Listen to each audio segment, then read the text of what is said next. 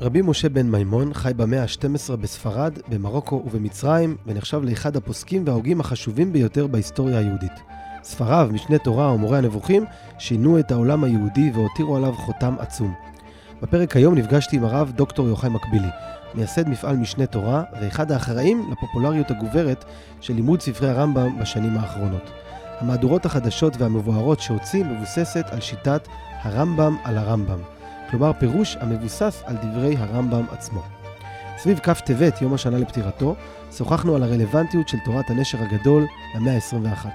דיברנו על יחסו לאלוהים, למיסטיקה ולאהבה, על תפיסת הרע, המיניות והמוות, על בחירה חופשית וטכנולוגיה, על אסון מירון, ועל מה אמורים לחשוב כשמנשקים מזוזה. האזנה נעימה. שלום הרב דוקטור יוחאי מקבילי. שלום, שלום לך, ברוכים הבאים. איזה כיף להיפגש, לקח לנו הרבה זמן לקבוע את הפגישה שלנו, אה, מכל מיני אילוצים שלא כל כך תלויים בנו. אז לפני שאנחנו מתחילים, אני רוצה להגיד לכל המאזינים שלנו, הם אה, מוזמנים להצטרף לערוץ היוטיוב שלנו בנהורה, שמפיקה את הפודקאסט הזה, אה, מחפשים תשובה. נהורה ארגון להפצת יהדות ולקירוב בלב רמת גן. אז אה, אתם מוזמנים להצטרף אלינו גם ביוטיוב וגם באתר שלנו. אה, בית מדרש, מדרשה לבנות, אה, ישיבה, קהילה ועוד דברים טובים ונוספים. אז לפני שאנחנו מתחילים, אני רוצה לספר לך למה היה לי מאוד חשוב להיפגש איתך דווקא השבוע לפני כ' טבת, שזה יום הפטירה של הרמב"ם, הנשר הגדול. אני חוזר איתך רגע 17 שנה אחורה, שנת 2004. אני בחור בן 22, קצין מודיעין בשירות קבע, משרת אה, באזור המרכז, ובמשך אה, הרבה שנים, לי ולאבא שלי היה אה, מפגש כמעט שבועי. היה לנו מנוי למכבי תל אביב בכדורסל, ומדי שבועיים היינו הולכים למשחקים של גביע אירופה, וזה היה בילוי, אב ובן באותם ימים. ואז התגייסתי לצבא, וכבר מן הסתם פחות יכולתי להתעניין בכדורסל, ופחות הצלחתי לעקוב. וכשנכנסתי לשירות קבע, אז uh, גם הייתי יותר uh, זמין באזור המרכז, ואני זוכר שיום אחד uh, ראיתי חוברת של מכון יד בן צבי, זו הייתה שנת 2004, שזה היה בדיוק 800 שנה לפטירתו של הרמב"ם, שנפטר ב-1204 למניינם, לפי זה. והסתכלתי בחוברת הזאת, היו שם כל מיני סיורים והרצאות, אני לא זוכר אפילו איך קיבלתי אותה, והיה שם קורס אחד שעסק בתורתו של, הגותו ותורתו של הרמב"ם. עכשיו אני אז, בוא נגיד, לא בדיוק אה, הייתי מחובבי הרמב"ם, לא כל כך ידעתי מזה. קראתי קצת ישעיהו לייבוביץ', ראיתי שהוא מאוד מחזיק ממנו, וקצת עניין אותי. ואמרתי לאבא שלי, מה אתה אומר שבמקום מנוי למכבי תל אביב, נעשה מנוי להרצאות על הרמב"ם. אז אבא שלי זרם, אמר לי, יאללה, בכיף, נשמע לי טוב. עשינו מנוי, זה היה במוזיאון תל אביב. הלכנו פעם בשבועיים, במקום למכבי תל אביב, הלכנו להרצאה על הרמב"ם. היו שם כל מיני מרצים ומרצות. אני זוכר שהגעתי בפעם הראשונה, היה אולם מלא, כל האולם של מוזיאון תל אביב. אם מחברים את הגיל שלי ושל אבא שלי ביחד, בערך עדיין היינו הבן אדם הכי צעיר באולם. זה היה, אפילו, אפילו לפנסיונרים זה היה, זה היה צעיר מדי. ואני לא זוכר את כל ההרצאות שהיו שם, אבל אני זוכר שאחרי אחת ההרצאות, השלישית או הרביעית, נדמה לי שזו הייתה הרצאה שהנושא שלה היה האם הנחש דיבר בגן עדן. על סיפור אה, גן העדן המקראי ואיך הרמב"ם מסביר את זה במורה נבוכים, מצאתי לא מזמן מחברת בבית שסיכמתי את השיעור הזה. יצאתי משם ואמרתי לעצמי, אני כל כך גאה להיות בן לעמו של הר... שהרמב"ם היה גם חלק ממנו. זו הייתה התחושה שלי, פשוט הרגשתי גאווה, אמרתי, הבן אדם הזה, האישיות הזאת, הוא כל כך הרשים אותי, שאני אני פשוט מרגיש אה, גאה להיות, אה, לא המשך ישיר שלו, אני לא יודע בדיוק את כל ההשתלשלות המשפחתית, אבל הרגשתי גאווה מאוד גדולה. ואז התחלתי קצת להתעניין יותר בתורתו של הרמב"ם, חיפשתי באינטרנט ומצאתי מהדורת משנה תורה שיצאה ממש באותם ימים, נכון? זה היה אז. כרך אחד של כל משנה תורה, זה אפילו לא מנוקד. יש לי אותו עד היום בבית, קניתי אותו, ומדי פעם הייתי ככה פותח וקורא ברמב"ם, הרבה לא הבנתי, זה היה הרבה לפני המהדורות המפורשות שהוצאתם, וזה בעצם היה המפגש הראשון שלי, אני חושב, עם הרמב"ם. מאז למדתי עוד קורס, עשיתי תואר ראשון באוניברסיטה הפתוחה, אז למדתי גם קורס שמאוד עניין אותי על הגותו של הרמב"ם, קורס נהדר. למדתי אצל מיכה גודמן, דוקטור מיכה גודמן באוניברסיטה העברית. האמת היא שאשתי למדה אצלו, ואני הצטרפתי אליה לשיעורים כי זה פשוט עניין אותי, על מורה נבוכים. זה היה קורס שמאוד בלבל אותי. הייתי אז בתחילת דרכי בשמירת התורה והמצוות, ואני זוכר שהקריאה הרדיקלית שלו קצת הפכה אותי. ופשוט הפסקתי לבוא לשיעורים כי הרגשתי שזה עושה לי לא טוב בשלב ההוא. מאז אחר כך גם התחלתי אחרי כמה שנים ללמוד את המחזור של הרמב"ם היומי, שלושה פרקים ופרק אחד והייתי ככה בוא נגיד נכנסתי מאוד לרמב"ם. ועכשיו שמגיע כ' טבת אז אני מרגיש א' שיש לי איזה חוב לרמב"ם הוא ליווה אותי הרבה שנים ואני גם מרגיש קשר מאוד חזק אליו. הוא משתנה מדי פעם לפעמים יותר חזק לפעמים יותר חלש לפעמים אני יותר מבין אותו לפעמים אני פחות מבין אותו. אבל הקשר הוא, אני ממש מרגיש קשר אישי אליו. ולכן היה לי מאוד חשוב לקיים את השיחה הזאת, את המפגש שלנו, לפני כ' טבת, כדי שנוציא פרק לכבוד יום פטירתו של הרמב"ם. אתה בעצם התחלת את כל המפעל משנה תורה, הרבה לפני שזה נהיה כל כך פופולרי היום בציבור. אני רק uh, השבוע ראיתי בעלוני שבת, שחילקו בבית הכנסת, שיש מבצע לצרף 50 לומדים חדשים לפרק היום, 50 אלף. לומדים למפעל של לימוד הרמב"ם היומי, שזה מדהים בעיניי. ואני רוצה לשאול אותך, מה מביא אותך, נשמח שתספר לי קצת על את הסיפור שלך, אני סיפרתי את הסיפור שלי. מה מביא אותך יום אחד להתעסק בהגות של הרמב"ם 800 שנה אחרי שהוא כבר נפטר, יש דברים הרבה יותר מתקדמים, הרבה יותר חדשים. תכף נדבר קצת גם על האקטואליה, אקטואליות של התורה שלו וההגות שלו. תודה רבה, תודה רבה גם על הפתיח, בפתיח שלך, כל כך הרבה נקודות ו, אה, שגם משיקות לנקודות שבהן אני התבוננתי בהן. שני, שתי מילים לפני שאני אה, פותח את, ה, את הסיפור, מאיפה אצלי זה התחיל. אה, דבר ראשון זה ההוקרה הגדולה. אני גם שותף להוקרה הגדולה, ואני חושב שאני מרגיש שכל מה שאני עושה בא מתוך ההוקרה הגדולה הזאתי. לאיש ש, שבזכותו הצבתי את תפיסת העולם שלי. והדבר השני זה, אה, הסיפור שלך רק אה, מחזק אצלי את התחושה של יש צורך להנגיש באמת את התפיסה הזאת של הרמב"ם, את, ה, את, ה, את הכתבים שלו ואת החיבורים, יש בהם הרבה מאוד כדי לרענן, בייחוד לדורנו, את תפיסת, ה, את תפיסת העולם, את תפיסת המציאות, את תפיסת התורה, את תפיסת הקדוש ברוך הוא. אז ככה, אה, למדתי בנתיב מאיר, ובגיל 15 התחלתי ללמוד את ההקדמות לפירוש המשנה. אני זוכר את היום הזה שבו קראתי את פירוש המשנה, את ההקדמה לפירוש המשנה, ובו הרמב"ם מסביר שבעצם יש תפקיד גדול מאוד ואתה יכול להכיר את הקדוש ברוך הוא בכל מה שבה נמצא בעולם. במדע שנמצא, וככל שאתה יודע יותר, אתה מכיר יותר את, ה, את הדרך שבה הקדוש ברוך הוא פועל בעולם, במצוות, בהלכה, אבל הכל ביחד מתחבר לתפיסה של גוף בריא ונפש בריאה ו, ותפיסת עולם בריאה, ולתפוס את כל מה שקורה מסביב, ולראות עץ בחוץ ו... להבין שיש פה פעולה של הקדוש ברוך הוא דרך כל הכוחות.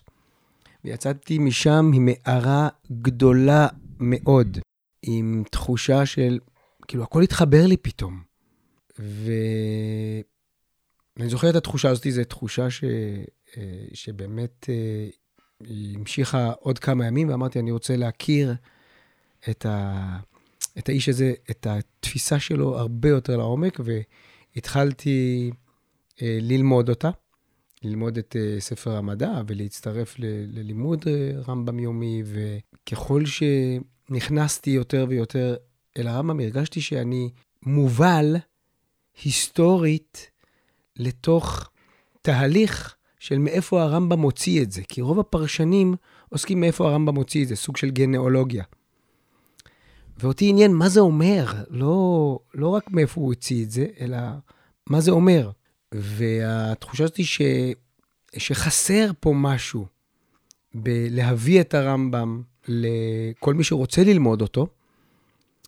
ובאותו זמן הכרתי גם את ה... מישהו הפגיש אותי והכרתי את הרב קפח, מורי וריבי. תספר עליו קצת, מי זה הרב קפח? הרב קפח הוא uh, האיש בעצם שהנגיש את, תרגם את הספרים של הרמב"ם, לא רק של הרמב"ם, אבל, אבל הרמב"ם בעיקר, את פירוש המשנה הוא תרגם, את מורה הנבוכים הוא תרגם, והוא עשה אז, אז הוא, היה, הוא התחיל עבודה של אה, לפרש, להוציא את הרמב"ם מתוך כתבי יד, את הנוסח שלו, ולפרש את משנה תורה ולהראות שבעצם אה, הרמב"ם מפרש את עצמו, זה אה, שיטה של הרמב"ם על פי הרמב"ם. כלומר, אפשר לראות שבמהלך הדורות הסבירו את הרמב"ם על פי הגמרא, כפי שהבינו אותה רש"י ותוספות והשדרה המרכזית של הלימוד באירופה.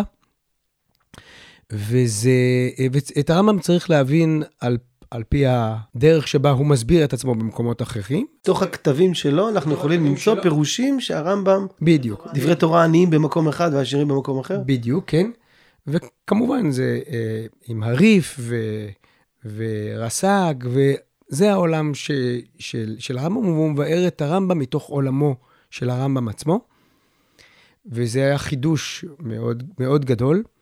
אז הלכתי, אה, הוא גם אה, אה, זוכה פרס ישראל בעניין הזה, הוא ואשתו, הרבנית, זוג מיוחד, והלכתי ללמוד אצלו, והגעתי לשיעור.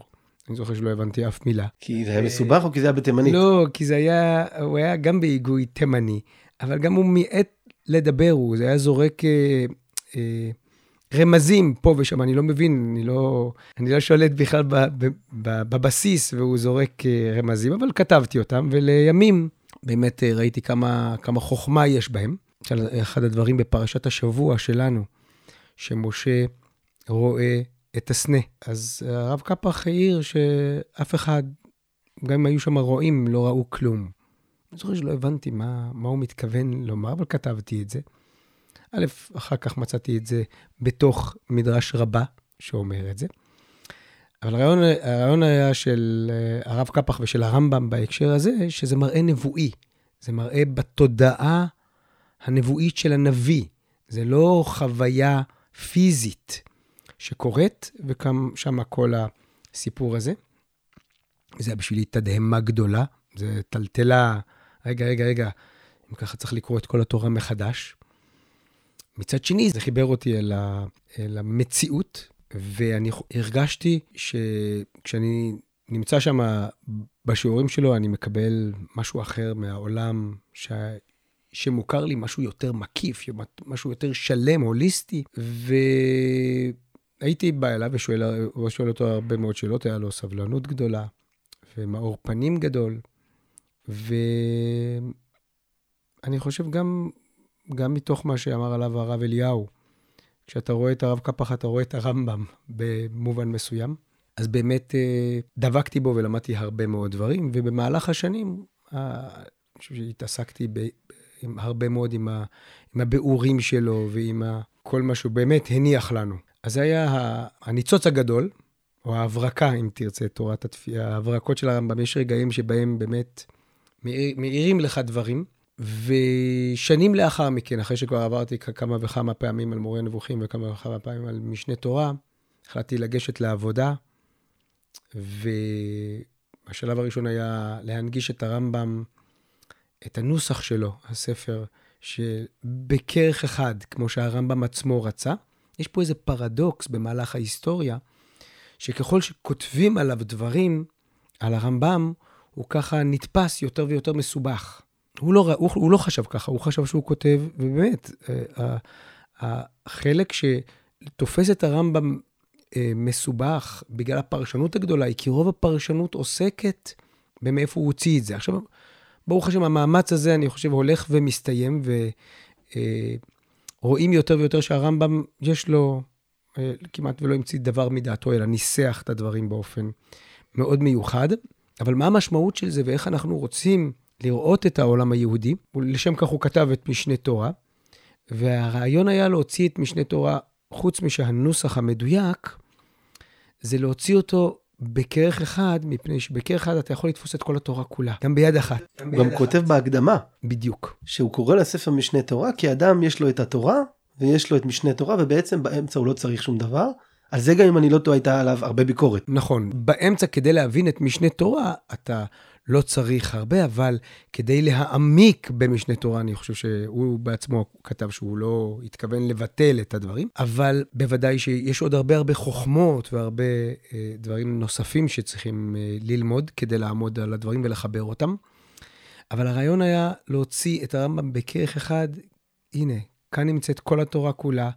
זה מתחיל מתפיסה, המדע, שזה לא רק אה, אה, knowledge או science, אלא זה באמת תפיסת עולם. וזה ממשיך ב, בסדר ארכיטקטוני, אדריכלי מדהים ביותר של, אה, של כל העיסוק בכל נקודה בחיים, בחיי, בחגים ובחיי אישות ובחיי, במרחב שבו אדם יש לו אדמה וספר זרעים ושמיטה והמוסדות הגדולים, המקדש והמשפט והשלטון.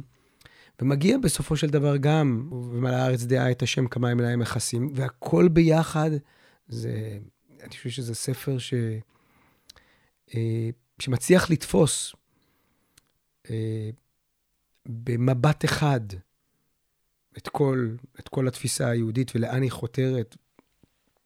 והעובדה שמשוקעים בו, והעובדה שמשוקעים בו הרבה מאוד אה, אה, תפיסות חיים, אני חושב שהיא אה, מעוררת עוד יותר.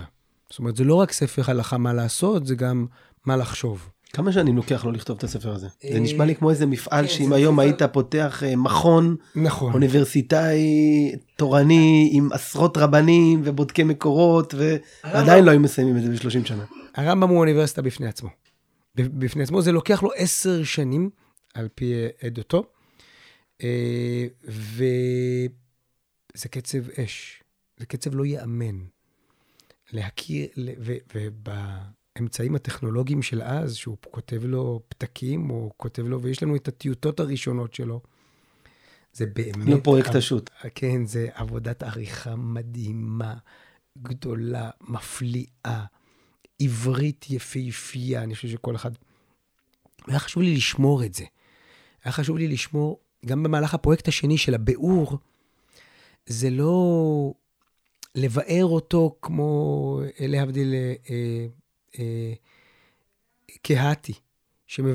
שאתה לא צריך לקרוא את המשנה, אתה פשוט קורא את הביאור. לא, רציתי להשאיר את הרמב"ם, שאנשים יקראו את הרמב"ם, ורק מילה פה, מילה שם, רעיון, אני מסביר להם תוך כדי, אבל שיחושו את, ה, את היופי, הנעימות של השפה. הנעימות של הארכיטקטורה, היופי הזה. וזה בעצם היה ככה הפרויקט השני הגדול, שבאמת אה, פרץ את לימוד הרמב"ם היומי באופן אה, אה, מאוד מאוד גדול. שאולי כדאי להגיד שלימוד הרמב"ם היומי הוא גם לא היה דבר כל כך נפוץ עד, נכון, עד שבעצם נכון. הגיע הרבי מלובביץ' שקבע נדמה לי בשנות ה-80 כן, נכון, תקנה לחסידי חב"ד ללמוד. אה, שלושה פרקים או פרק אחד לסיים את הרמב"ם מדי שנה או כל שלוש שנים וגם ספר המצוות שאפשר ללמוד אה, כל יום כמה מצוות אבל כן. זה עדיין נשאר רק בקרב חסידי חב"ד. כן אין ספק זה נשאר רק בקרב חסידי חב"ד ויותר מזה. אה, הדרך הלימוד הייתה ללמוד את זה כמו לגרוס את זה. ולי היה חשוב שאנשים לא רק ישננו את זה, אלא יבינו את תמונת העולם שהיא מה זה אומר, ו- ואיך זה מתחבר אפילו עם מורה נבוכים, עם ההגות, איך זה, איך זה בונה תפיסת עולם, וזה באמת היה אה, משהו שנעזרתי בו. זה פרויקט גדול מאוד, נעזרתי בו בהרבה מומחים, בהרבה תלמידי חכמים שעזרו, בהרבה עוזרים מסוגים שונים, כי זה באמת פרויקט מאוד גדול כשלעצמו. ויחד עם, אה, עם דחיפה מאוד מאוד גדולה של גם לימוד הרמב"ם היומי, ואנשים שנרתמו לזה, אז זה הצליח אה, לחדור ולפרוץ, ולפרוץ בעצם תקרה מאוד מאוד גדולה, שלא רק איך לומדים רמב"ם, אלא איך תופסים את הלימוד הזה, כלימוד של, לימוד של עתיד, לימוד של, ש, אה, שמשולב בו הרבה מאוד חשיבה, הרבה מאוד uh, הגות של הרמב"ם עצמו, משוקעת בו. Uh, ומתוך הסדר המופתי שנמצא שם, והאסתטיקה שהייתה מאוד חשובה לי להעביר אותה יחד עם, ה, עם הביאור, אה, אני שמח שזה הדברים האלה, ביחד עם הרבה, דבר, הרבה סייעתא דשמיא ותישאני רוח גדולה, הצליח גם לגעת בהרבה מאוד אנשים, ובסופו של דבר לפרוץ את התקרה של מה זה הרמב"ם. כי הרבה פעמים אנשים תפסו את הרמב"ם א' כ... אה, הוא נלווה ללימוד התלמוד. התלמוד הוא העיקר, והרמב"ם רק נלווה אליו כאחד הנספחים או העיונים או ההפניות.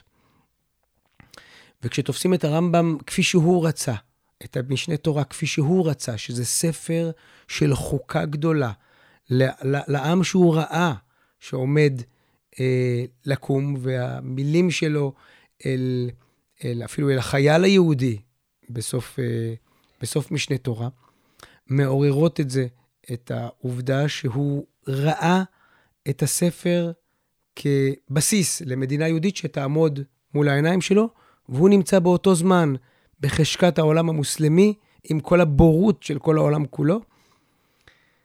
ואני חושב שזה משהו שהצלחנו אה, לשנות את צורת הלימוד ברמב"ם, לא רק להפיק נוסח או ביאור. דיברת הרבה על הרמב"ם שפונה לעתיד ומציע לנו איזושהי תפיסה עתידנית אפילו, שאנחנו בתור אה, יהודים יכולים להסתכל קדימה. אם אני מבקש ממך לתמצת את ההגות, את התפיסה של הרמב"ם, אני יודע שזה דבר מאוד מאוד קשה, אבל איך היית מגדיר אותו? את עיקרי ההגות של הרמב"ם, מה הוא בא לחדש בעצם? אני אומר את זה בשפה שהיא מקוצרת, אבל היא, כל משפט פה, יש פה באמת. הרמב"ם רואה לאדם בכלל, באופן כללי, לכל אדם, את התפקיד הבא. אה, אה, התפקיד של האדם זה להכיר את האמת, במילים אחרות, להכיר את הקדוש ברוך הוא, ולהבין איך הקדוש ברוך הוא פועל בעולם, במילים אחרות, להבין איך העולם הזה פועל בכל התחומים, ומתוך כך להתאים את עצמו לתוך ההבנה האמיתית הזאת. וליהודים יש כלים שעוזרים להם, ההלכה שעוזרת להם אה, לבנות את אה, ההתנהגות בעולם והדרך בעולם שהיא דרך יציבה ודרך אה, מובטחת ונכונה ומדויקת. שהוא לא, לא ילך לאיבוד. אבל הרעיון הוא איך לחיות בעולם כשאתה, החיים שלך מחקים, אם, אם תרצה, את, ה, את מה שהעולם מתנהל על פיו. אני אדגים את זה בצורה פשוטה. נניח שיש אה, כוח משיכה, אז אני יודע שיש כוח משיכה, ובהתאם לכך אני לא, אה, לא, לא פוסע על גגות גבוהים. עכשיו, הכוחות האלה שנמצאים בעולם, הם באים מהקדוש ברוך הוא, והם כוחות פיזיקליים, שצריך להכיר אותם, כוחות פסיכולוגיים, כוחות כלכליים, כוחות ביולוגיים, כוחות אסטרונומיים, מגוון הכוחות שנמצאים לנו בעולם, כוחות של תקשורת וכוחות של יחסים בין אנשים, והדרך הזאת היא אה, גם כוחות אה, אה, פיזיולוגיים, אם נרצה, ולכן מגיע כל ה... תפיסה של להכיר את הגוף ו, ולחבר את, את הכרת הגוף עם, עם עבודת הגוף לשם הכרת השם. אבל זה בעצם חיים שלמים שבו אתה קולט את כל, ה, את כל השפע, את כל התדר הזה שנמצא בעולם, שבמונחים של הרמב"ם זה השכל הפועל וכולי. היום אנחנו היינו אומרים את זה במילים אחרות, אבל יש איזה שדר חי בעולם, שמכוחו הכל פועל ו, וקורא. אדם צריך לקרוא את השדר הזה ולהבין איך הקדוש ברוך הוא קורא לו דרך השדר הזה, ולהיענות בהתאמה לשדר הזה, לקריאה הזאת. ההיענות הזאת היא נקראת, היא מצווה שהרמב"ם קורא לה בתוך ספר המדע, מצוות ההידמות, ללכת בדרכי השם. ללכת בדרכי השם, פירושו של דבר לחיות באופנים שהולמים, והחיים הם הלימה ל, ל, לשדר הזה מהקדוש ברוך הוא, שהולמים את הדרך שבה הקדוש ברוך הוא מפעיל את העולם. וככה החיים הם לא רק עתידניים, הם, הם גם עכשיו. כלומר, במובן הזה, גם עכשיו יש לך איזה משהו, אני יכול לומר, מן העולם הבא. באופן שבו אתה חי, באופן שבו התודעה שלך חושבת שזה בסופו של דבר מה שנשאר בעולם הבא. אז הכוחות שלך הם כוחות גופניים והם כוחות אה, פיזיים ושפועלים אה, בעולם, אבל בסופו של דבר, מה שנותר זה התודעות האלה, זה התבונה הזאת ומה שהשגת. ואני חושב שזו אה, אמירה מאוד משמעותית למשמעות של החיים. זה אומר שיש בה אמת, יש אמת שאנחנו רוצים להשיג אותה. אנחנו לא נשיג את האמת במלואה, אבל אנחנו חותרים להשיג אותה. ולעומת הייאוש של העולם המודרני, הפוסט-מודרני מן האמת, אם אני לא משיג את האמת בכלל, אז בואו נעזוב את זה ובואו נתעסק רק עם רגשות ועם פוליטיקלי קורקט ועם... אה, אה, ורק אה, לא לפגוע באנשים אחרים. לא, יש אמת, אבל האמת הזאת היא, היא אה, אה, צריך לעמול כדי לעבוד עליה ולהשיג גם אם אתה לא משיג את מיצויה, אתה משיג הרבה מאוד ממנה. ואני חושב שזה משנה לגמרי את, ה, את, ה, את החוויה של החיים. זה לא, זה לא רק שכל, זה לא רק תבונה, זה משהו שנוגע בכל רגע ורגע בחיים, וזה עם המון אהבה ותשוקה שנמצא, שנמצאת שם. יש אצל הרמב"ם מקום לרגש ותשוקה, הרי תמיד הרמב"ם מתואר בתור שכלי, יסוד היסודות ועמוד החוכמות, לידה שיש מצוי ראשון. כן, אין ספק. אה, הכל זה ידיעה ושכל. יש ברמב"ם תבונה, ויש ברמב"ם רציונליות, ויש ברמב"ם הרבה מאוד תשוקה לרציונליות הזאת, לידע. אבל בואו נשים לב איך אני, מה אני אומר? אני אומר שיש פה תשוקה לידע. תשוקה להסביר את העולם על פי הידע. אבל דבר ראשון זה תשוקה. וגם זה מסתיים בתשוקה. זאת אומרת, ככל שאתה יודע יותר, אתה חושק יותר, אתה רוצה לדעת יותר. ו...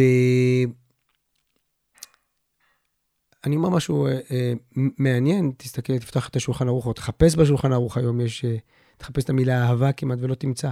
שולחן ערוך, ספר ההלכה שבא 300 שנה אחרי הרמב"ם, הוא הספר ההלכה העיקרי ב, ב, ב, בעם ישראל, וה, וכמעט, ומחפשים את המילה אהבה, לא מוצאים, מוצאים את זה בקטעי תפילה. וברמב"ם,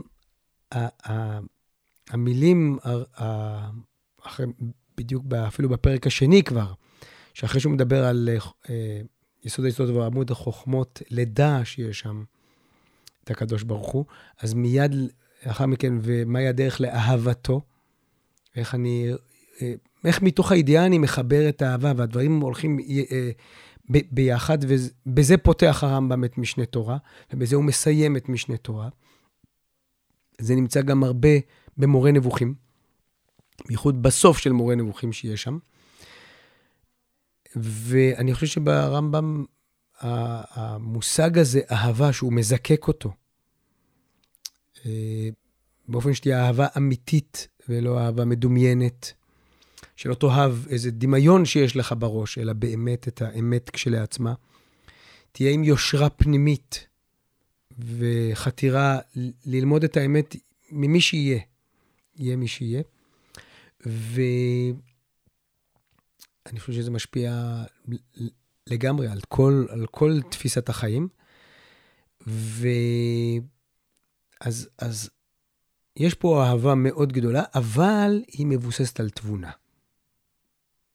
היא חייבת להיות מבוססת, מבוססת על תבונה, זאת אומרת, אתה חייב להבין את המציאות נכון, ומתוכה לשדרג את האהבה שלך. שוב פעם באיזשהו, באיזשהו תהליך. זאת אומרת, שלא תתאהב במשהו שאתה לא... שבאמת הוא אשליה.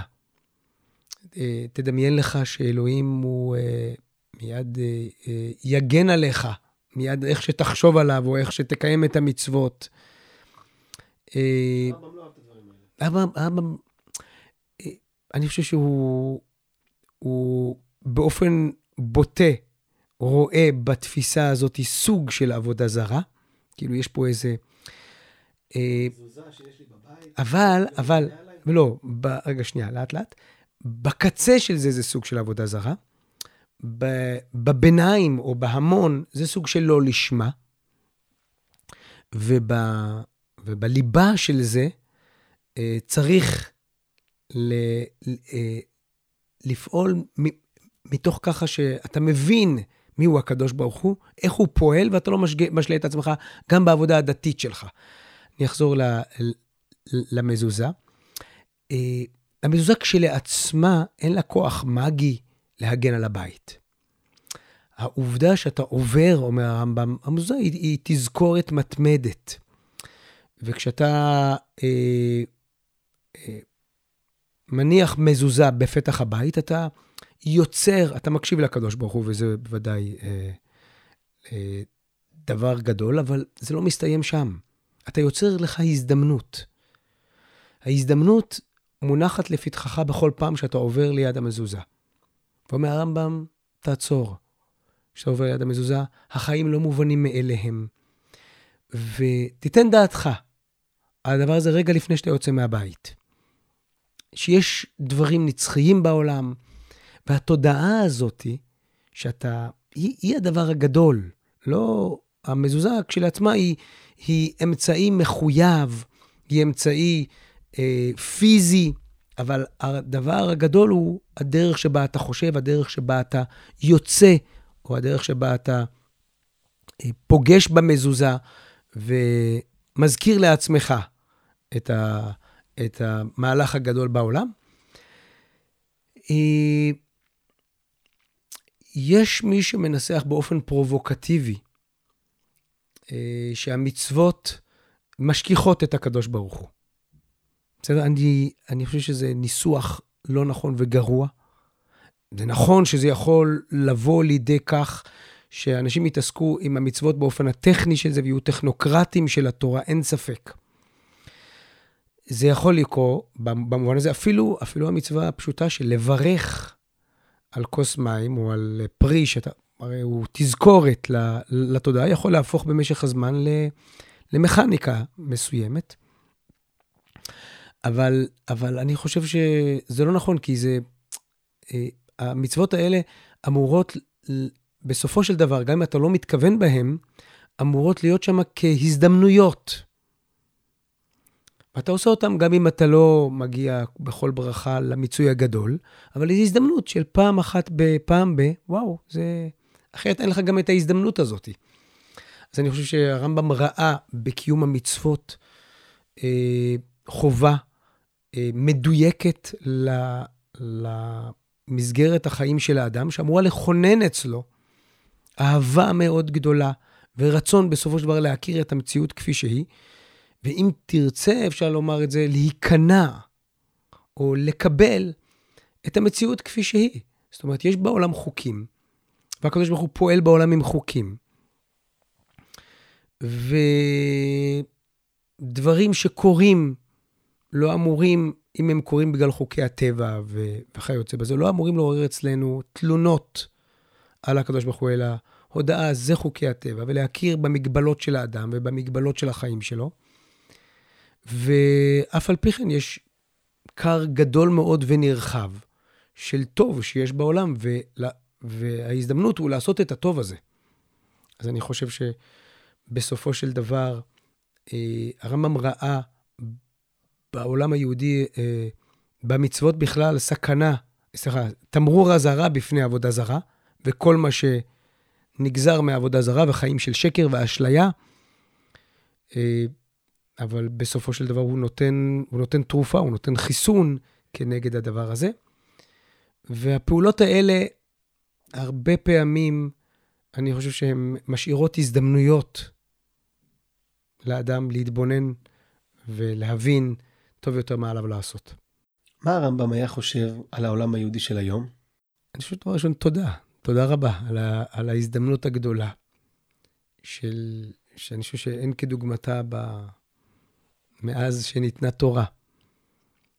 אה, ללמוד ולהכיר, והזדמנות גדולה גם להכיר את העולם. אני חושב שהדרך שבה אנחנו מכירים את העולם ויודעים עד כמה אנחנו לא מכירים אותו, אה, הרבה יותר גדולה מאשר אי פעם. אה, מצד שני, יש פספוס. אני חושב שהרמב"ם לא צפה שבאמת תקום מדינה ומדינת ישראל, ובסופו של דבר אנשים לא יתקרבו או, אה, לקדוש ברוך הוא. יש לאום בלי דת לפי הרמב"ם? יש דבר כזה, לאום יהודי? העם היהודי מחויב אל המצוות, וזה הדרך הנכונה שבו הוא, הוא יעמוד. אני חושב שגם הדברים האלה גם קשורים לפרשת השבוע, כי אם נשים לב, בדרך שבו הרמב"ם מתאר את ההיסטוריה של אברהם, אברהם ייסד דת של צדקה ומשפט. והדת הזאת היא קורסת, ככה אומר הרמב"ם, קורסת במצרים. לא מצליחים לעמוד בפני התרבות המצרית, ועובדים עבודה זרה. ולכן הקדוש ברוך הוא עשה את משה, והכתירם במצוות. הוא נותן לנו מצוות כדי שנעמוד בזה. אז לולא המצוות האלה, אי אפשר, אין קיום ל, ל, לתפיסות של צדקה ומשפט בפני עצמם, למרות שהם הם, הם הדבר הגדול. אבל בלי מסגרת מחייבת, ההיסטוריה מראה שאי אפשר לעם לעמוד והוא, והוא מתפורר. אנחנו רואים את זה גם בהיסטוריה, שזה באמת ייחוד היסטורי מאוד גדול. אז הרמב"ם מצליח לנסח את זה עבורנו אה, בסוף פרק א' של הלכות עבודה זרה. ואני אומר, כשאני מסתכל על העולם היהודי היום, מצד אחד יש בו הרבה מאוד הזדמנות מאוד גדולה וידע מאוד גדול, אבל מצד שני יש בו הרבה, הרבה בלבול גם. ואני חושב שהרמב"ם היה אה, מסתכל על, על, על חלק מהדברים בתוך העולם היהודי בכלל, היהודי, העולם, העולם האמוני, ומצליח לזקק אותם הרבה יותר, כמו המהפכה שהוא עשה אה, לפניו, הוא לא השלים אותה. אבל הוא עשה מהפכה מאוד גדולה. יש צורך לעשות היום מהפכה מאוד גדולה בדרך שבה המצוות או העולם הדתי חודר בתוך החיים שלנו. יש איזו דיכוטומיה של, שעדיין קיימת בתוך העולם האמוני, של uh, הקדוש ברוך הוא, ולפגוש את הקדוש ברוך הוא זה רק בתוך הספרים ובתוך הדברים, והעולם הפוליטי והעולם המדיני והעולם שאנחנו באמת חיים בו, הוא... שם יש חוקים אחרים. אז אני חושב שהרמב"ם ראה את זה אחרת, יש לו פילוסופיה פוליטית, הוא ראה את בית המקדש כמוסד גדול ו... אה, שאמור לכונן חברה שמגיעה שם אל בית המקדש. יש תפקיד מאוד גדול למלך ולשלטון ולמשפט, למערכת המשפט. אה, אני חושב שיש הרבה מה לתקן, אבל אני חושב שההזדמנות הגדולה שלנו היא היום לראות את מה שהרמב"ם צפה והניח לנו, ולהשלים את התמונה הגדולה, כי יש ברכה גדולה גם בזה שלומדים רמב"ם הרבה מאוד ומצליחים לראות את התמונה הגדולה שהוא הניח לנו, וגם ההזדמנויות בכלל בתוך עם ישראל היום בשאלות הרבה יותר מאשר אי פעם. ל... להתקרב, ל... ל... להכיר ב... באלוהי אמת. וזו נקודה אה, שאני חושב שהיא הזדמנות להכיר באלוהי אמת שעומדת לפתחנו, כי עם היכולות הגדולות של גם הנוער וגם הציבור ההמון, ההמון של אז, איננו כמו ההמון של היום, כמו שיש לו מחלות דומות של דמיון, אבל היכולת uh, לתת משהו הרבה יותר עמוק ואמיתי, אם אתה, אני חוזר אל הדוגמה של הנחש ושל, ה, ושל uh, uh, לתפוס את התורה נכון, עם הזדמנויות הרבה יותר גדולות. אנשים לא, לא רוצים חבר דמיוני. אנשים רוצים משהו באמת אמיתי, שמאפשר לי uh, uh, להודות על האמת ולהילחם על האמת. והרמב"ם זה, אני חושב שזו הזדמנות מאוד גדולה, גם מהבחינה הפרטית האישית של לשדרג את האמונה האישית, גם מהבחינות ה, של החיים בכלל, של התפיסות הפוליטיות והלאומיות והמדיניות שעומדות לפנינו. וגם בכל, בכל פעולה אנושית או חברתית שנמצאת, אם זה אה, בריאות ואם זה אה, פיתוח של המדע, והכל ביחד יכול להתחבר להזדמנות הרבה הרבה יותר גדולה. אה, במשפט אחד, בסופו של דבר, לענות על כל השאלה ולסכם את כל הדבר הזה. אז יש הרבה מאוד מה לתקן בתוך העולם, אבל המצב של היום הוא הרבה יותר, לאין ארוך, הרבה יותר טוב מאשר אי פעם. וההזדמנויות של המשנה של הרמב"ם לתפוס את המקום היותר שלם לאדם הדתי ולאדם בכלל, היא הזדמנות הרבה יותר גדולה. אחד הדברים שעד כמה שאני מכיר, טוענים אה, שהרמב"ם מתנגד אליהם זה מיסטיקה. אנחנו חיים בעולם שבו המיסטיקה, קבלה, חסידות, הם בעצם הדברים שהכי תופסים היום את ההמון שציינת קודם. ומצד שני אנחנו רואים פריחה מאוד גדולה בלימודי הרמב"ם. איך זה קורה ביחד? יש כאן תנועת uh, מטוטלת, זאת אומרת הרמב"ם נתפס כרציונליסט מאוד מאוד גדול, וכתנועת נגד, אני חושב שזה uh, uh, באה פריחה של, של מיסטיקה מאוד גדולה. עכשיו, האמת היא שלרמב"ם יש תורת סוד. זה, זה הפרדס, זה ה, שכולל את uh, מעשה בראשית ו, ומעשה מרכבה של הרמב"ם. ויש שם הסבר מאוד מאוד גדול ו, ומדויק, שהוא, שהוא מבסס אותו בתוך מורה הנבוכים, לתורת הסוד הזאת. יש בה, אני אשתמש, אני אשתמש במילה הפרובלמטית הזאת, כי, כי יש לה כמה משמעויות. יש בה מיסטיקה. אני חושב שפרק נ"א במורה נבוכים, אה, של היית, חלק ג' של, של אה, התאחדות עם הקדוש ברוך הוא, יש בו משהו שהוא לא ברור עד הסוף, והוא אה, נסתר והוא מסתורי. אה, אבל, אבל זו מיסטיקה אחרת, זו מיסטיקה שבנויה על, על חוכמה.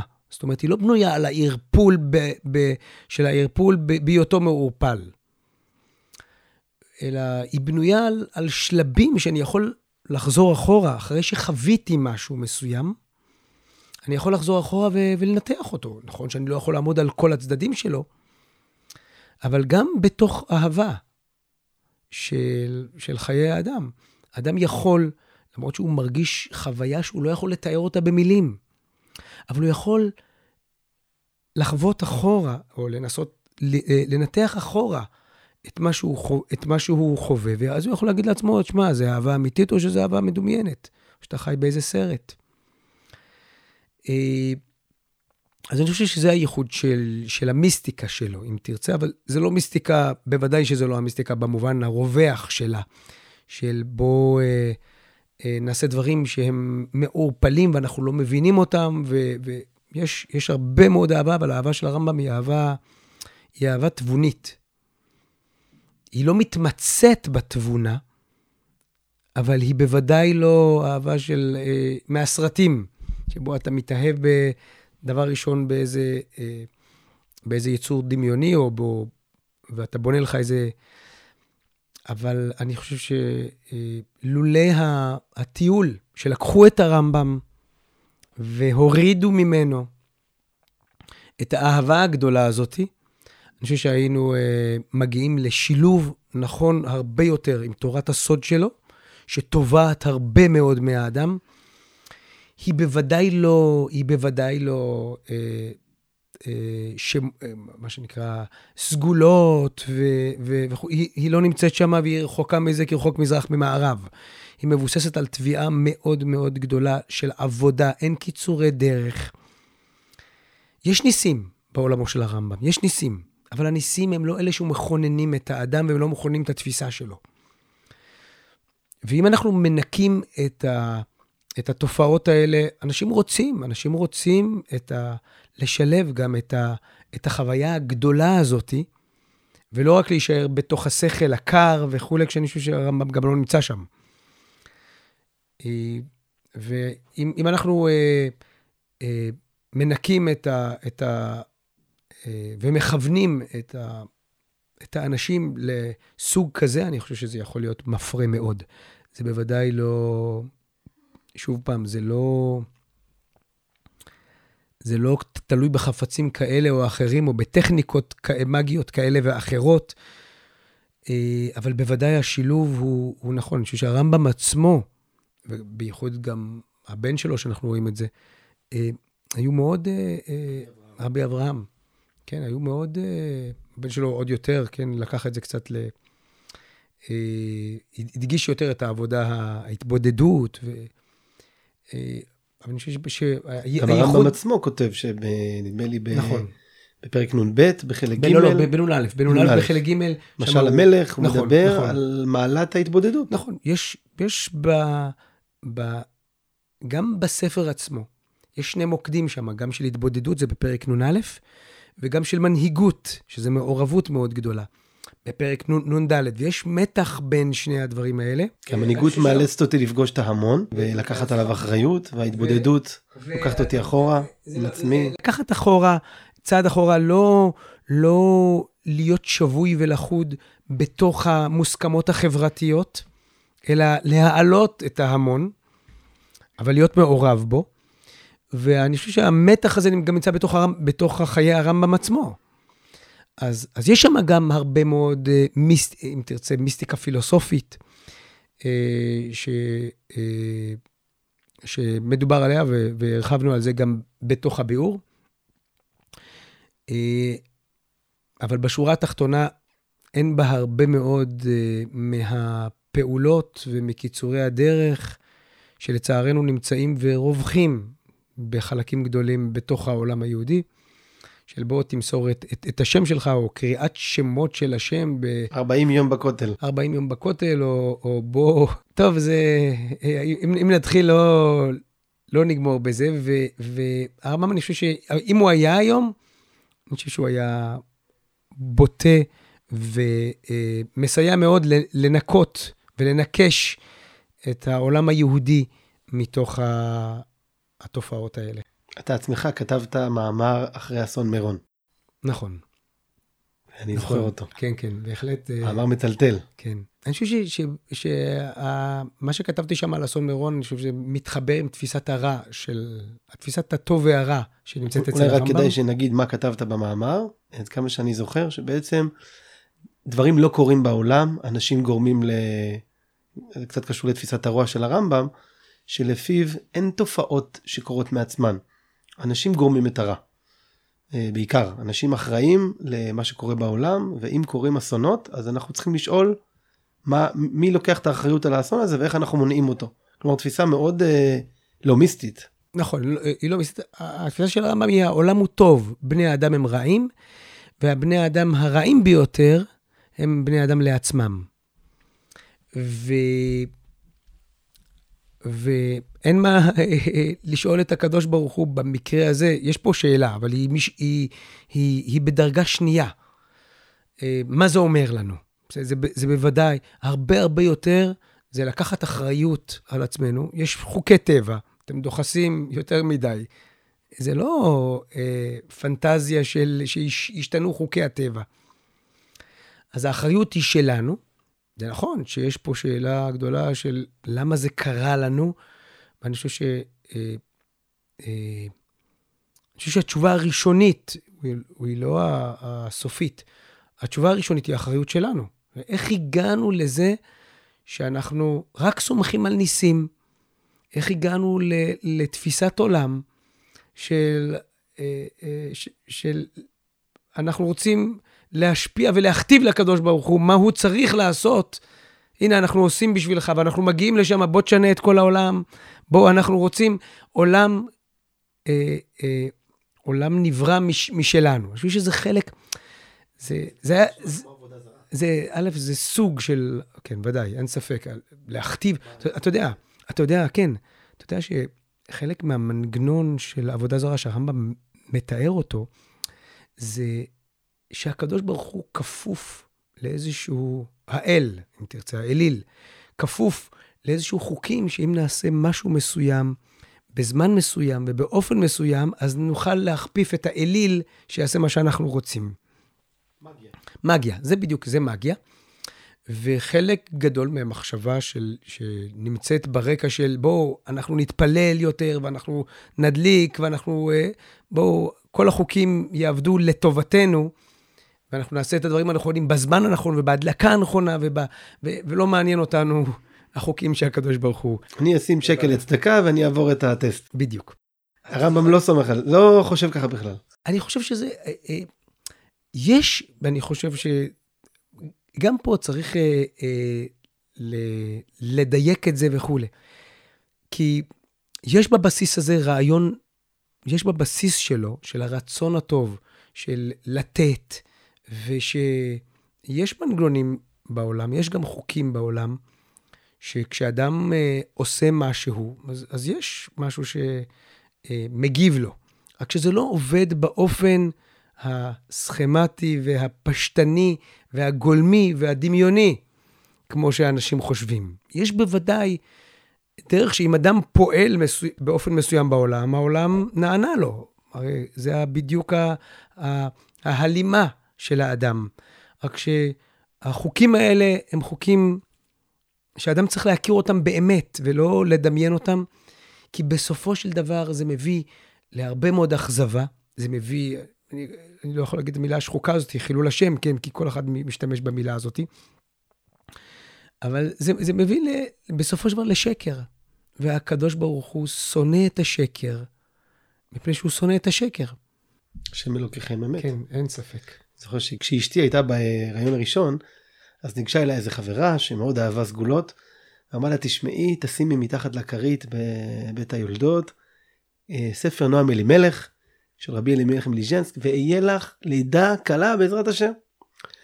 אשתי, אנחנו בדיוק היינו אז אה, מאוד חזקים ברמב"ם, מאוד מחוברים לתורה, והיא אומרת לה, אני מבינה שאם אני אלמד את הספר הזה, אני אתחזק באמונה, ואני אהיה יותר קרובה לקדוש ברוך הוא, אז באמת יהיה לי לידה קלה, הקדוש ברוך הוא, יהיה לי השגחה.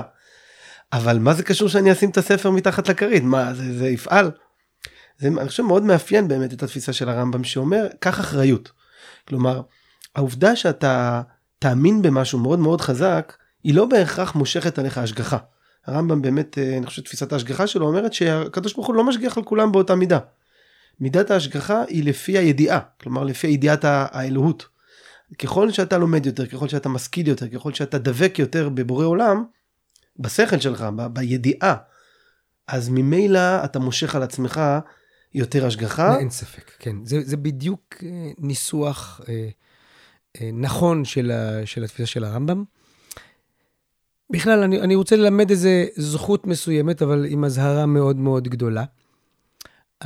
גם המזוזה היא הזדמנות, אבל ברגע שהיא הופכת לתחליף ולא לאמצעי, אז אני חושב שזה אה, הפסד גדול מאוד.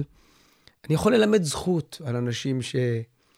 ולראות את זה בעין טובה, של אנשים שעולים אה, או הולכים למירון, כן? באמת עם, ה, עם ההתלהבות שלהם, ו, ובאמת עם, עם, עם הרצון. אני אומר, השאלה עם איזה ראש אתה הולך שם, והאם בסופו של דבר הסיפור הזה שם נהיה שומר מקום. באמת, יש צורך מאוד מאוד גדול לחברה, הרמב"ם מדבר על זה. צורך חברתי למקום מרכזי, שהוא אה, בית המקדש, הר הבית. האם המקום הזה הוא מקום של שומר מקום לבית המקדש, או שהוא תחליף שלו? ולצערי, בהרבה מובנים היום הוא תחליף. עדיין אני מאמין שאלה שהולכים לשם ורוצים שהמקום הזה יהיה רק שומר מקום, או לחוש במה זה אומר, כי באמת יש, יש רצון לאנשים לעלות לרגל. אנשים רוצים לעלות לרגל, זה לא ש... אה, ואת הכוח הזה צריך אה, לנתב, אלא שכאן הוא מנותב לא טוב, אבל הכוח הזה קיים, אם אנחנו לא נמצא לו את בית המקדש, אנחנו נמצא אותו במקומות לא טובים. מדובר בקבר של צדיק, שהרמב"ם כותב במפורש שלצדיקים הם לא עושים ציונים, כלומר, דברי תורתם, חוכמתם, היא הציון שלהם, היא הזיכרון שלהם. נכון, לפי הרמב"ם באמת לא עולים לא לאזכרות, ואני רוצה לומר משהו אה, אה, חד מאוד, לפי הרמב"ם לא עולים לאזכרות, ואין יום השנה, ל... אפילו לא לרמב"ם, כן, בואו, אנחנו צריכים אה, לזכור. וההזדמנות הגדולה היא לעסוק, בדיוק כמו שאנחנו עוסקים בו כרגע, במשנה שלו ובתפיסה שלו. ובאמת זה, אה, זה גדול מאוד. זו הנחיה אה, כללית של הרמב"ם, אני רוצה לומר פה משהו אה, מאוד מאוד נקודתי וחשוב. אני תמיד טוען שמי שרוצה להיות רמב"מיסט לא יכול להיות רמב"מיסט. זאת אומרת, אי אפשר לקרוא עכשיו את הרמב"ם, לא עולים לשום אזכרה ושום כלום, ועכשיו בוא תתעלם מכל... כל פעם שמזמינים אותך לאיזושהי אזכרה, כן, בוא, אני לא הולך. אני אומר בעצמי. צריך לראות לפי ההקשר ולפי הזה, אבל צריך לזכור תמיד לאן, לאן צריכה להיות החתירה. החתירה, גם מי שיקרא את הרמב"ם, אה, אני לא רוצה שיגיע לזה שהוא לא מגיע בכלל לשום הלוויה ולשום אזכרה ולשום זה, אלא בסופו של דבר, שיבין אה, את הדרך הנכונה, גם אם הוא נמצא בסיטואציה שבה הוא צריך להיות באזכרה, אה, לאן הדברים הגדולים צריכים להיות. הרי האדם שנפטר איננו כאן, ו, והצדיק שצריך אה, אה, להכיר אותו איננו קבור כאן, אלא יש הזדמנות. ולפעמים ההזדמנות הזאת היא כמו, היא לפעמים היא פיזית, ולפעמים היא בלוח השנה נמצאת. אבל זו הזדמנות מאוד גדולה, וההזדמנויות האלה צריך לתפוס אותן בשני ידיים ולנצל אותן נכון. אבל אסור שהזדמנויות יהיו תחליפים. זה, אני חושב שזה הדבר הגדול. וגם ב, ב, בנושא ההזדמנות, אני רוצה לומר איזה, איזה מילה חשובה ותפיסת עולם של הרמב"ם. הצלם אלוהים שבאדם אומר הרמב"ם זה הזדמנות. זה לא מתנה. אין לבן אדם צלם אלוהים. הצלם אלוהים של האדם זה להיות, הפוטנציאל להיות בן אדם. אבל אייכמן לא היה בצלם אלוהים. אנשים שבסופו של דבר אה, מחבלים ו- ו- ופוגעים ב- ב- במהות של האדם, בסופו של דבר מפספסים את הדבר הזה. והיכולת שלנו אה, לנצל את ההזדמנות הזאת של להיות באמת ראויים ולהשיג את צלם האלוהים של האדם שבעיני הרמב"ם זו, זו התבונה שעוזרת לי להתחבר אל הקדוש ברוך הוא, התבונה האלוהית. אני חושב שאם אנחנו מבינים, מבינים את זה נכון, גם מבינים את ה... את, אפילו אם תרצה, את העבודה זרה ש, של להפוך את האדם למרכז העולם. מה שלייבוביץ' ראה בהומניזם סוג של עבודה זרה, שיש בזה הרבה מן האמת. וזה גם וגם זה נקודה שצריך אה, אה, להתבונן בה ולתפוס את, ה, את, ה, את כל מה שנמצא סביבנו כהזדמנויות להגיע לדברים אמיתיים. בוא נדבר קצת על תפיסת הנבואה של הרמב"ם. אצל הרמב"ם הנביא הוא למעשה שיא הפוטנציאל של צלם אלוהים. וכל אדם צריך לשאוף להיות נביא. אבל הנבואה, אנחנו רגילים, uh, קוראים בספר בראשית שאברהם אבינו רואה את המלאכים ומשה רבנו רואה את הסנה וציינת, הסברת קודם שהוא לא בדיוק ראה הסנה. התפיסת הנבואה של הרמב"ם היא מאוד שונה ממה שאנחנו מדמיינים בראש. יש איזה נביא ששומע קולות, אלוהים שמדברים איתו, משה, משה, משהו כזה בהר סיני. איך נראה הנביא של הרמב"ם, שהוא בעצם דמות האדם האידיאלית שאליה ראוי לשאוף? נבואה באמת אצל הרמב"ם זה לא שליחות. זאת אומרת, היא יכולה להתבטא בסופו של דבר בשליחות, אבל המהות שלה היא לא שליחות. המהות שלה היא לחיות, אני מדגיש לחיות, לא רק לדעת, לחיות ו... ו אה, לחיות בתודעה אמיתית של הקדוש ברוך הוא. באמת, כל אדם צריך לחתור, אבל מעטים יכולים לממש את הפוטנציאל הזה במלואו ולהיקרא נביא. לפעמים זה גם מולד. אומר הרמב"ם, זה לא, לא... אתה לא חייב להיות אה, נביא במובן הכי עמוק, אבל כן, אתה חייב להיות חכם. והחוכמה הזאת היא דרך להגיע בסופו של דבר אל הנבואה, אבל התנאי הבסיסי הוא להיות חכם, הוא, הוא להכניס את התבונה בתוך החיים שלך. ושוב פעם, ה, ה, אני, אני חוזר לפרק נ"א. שבו הרמב"ם, זה פרק חשוב מאוד במורה הנבוכים, שבו הרמב"ם מתאר את המדרגות לה, להתקרב לקדוש ברוך הוא. המדרגה השביעית זה הסוג, זה הנבואה. דרך אגב, המדרגה השלישית זה להיות דתי. זה מקיים מצוות, זה מדהים, זה עמי הארץ, כן, עמי הארץ העוסקים במצוות, לקיים את המצוות זה, זה הכנה טובה, זה פוטנציאל, אבל זה עדיין לא... והדרך שבה אתה מבין את העולם, ומבין מהם החיים, מהם המשמעויות של החיים, אה, אולי ננסח את זה אה, באופן שבו הרמב"ם מנסח את זה, הדרך להבין איך העולם הזה פועל. אפשר להגיע לשם בלי לעבור דרך במדרגה השלישית של להיות דתי? לא, אוקיי, אז אני אה, אגע בזה עוד רגע. אבל אה, הדרך, המדרגה השלישית היא, היא להיות דתי ולקיים מצוות. המדרגה הרביעית היא להבין, להבין את המצוות ולהבין את ה, כל הדינמיקה במצוות, להבין את התורה שבעל פה, את ה... למה אתה מקיים אותם וכולי. המדרגה החמישית, אומר הרמב"ם, היא להבין איך הקדוש ברוך הוא פועל בעולם. שאתה לא תפנטז לך דברים אחרים, שזה, הוא קורא לזה מעשה בראשית. אה, והמדרגה השישית היא להבין את המהויות של, של העולם. מי זה אלוהים? מה הם החיים? אה, אה, מה, הם, מה המשמעות של החיים ומהי הנפש של האדם ומהו העולם הבא ואיפה האדם נמצא. וזה, הרמב"ם קורא לזה מעשה בראשית או מטאפיזיקה. מעשה מרכבה. סליחה, מעשה מרכבה או מטאפיזיקה, והכל ביחד מתחבר ללהב, להבין את העולם ולהתנהל בהתאם לכך. אבל יש מדרגה נוספת, שזו המדרגה של, של הנביאים, של, שבו אתה חי את מה שאתה לומד ואת מה שאתה יודע באמת, וזו מדרגה של הנביאים. ולמרבה הפלא, הרמב"ם אומר, יש לו גם דרך שבו הוא אומר אה, שאם אדם חי וכל מעשיו הם לשם שמיים, זאת אומרת שהוא הולך הוא חי בשני עולמות מקבילים, זאת אומרת, הוא גם הולך ואוכל ושותה ועושה את מה שאנשים עושים, וגם במקביל, בעולם מקביל, הוא עושה את זה, אה, הוא עם תודעה שהקדוש ברוך הוא מלווה אותו, וככל שהתודעה הזאת נמצאת ומלווה אותו יותר, יש לזה גם, וכל מעשה חיו לשם שמיים, אומר הרמב"ם בפרק חמישי, משמונה פרקים לרמב"ם, איני חושב שמי שחי ככה הוא פחות מן הנביאים. זאת אומרת, יש דרך לנבואה, יש דרך אם תרצה, שהיא עבודה קשה, היא הרבה מאוד אה, אה, חוכמה, היא הרבה מאוד תבונה, אבל לא רק תבונה, אלא גם הפנמה של זה בתוך החיים, ובאהבה מאוד גדולה. ואני חושב שזה, ש, שזה חיים אחרים.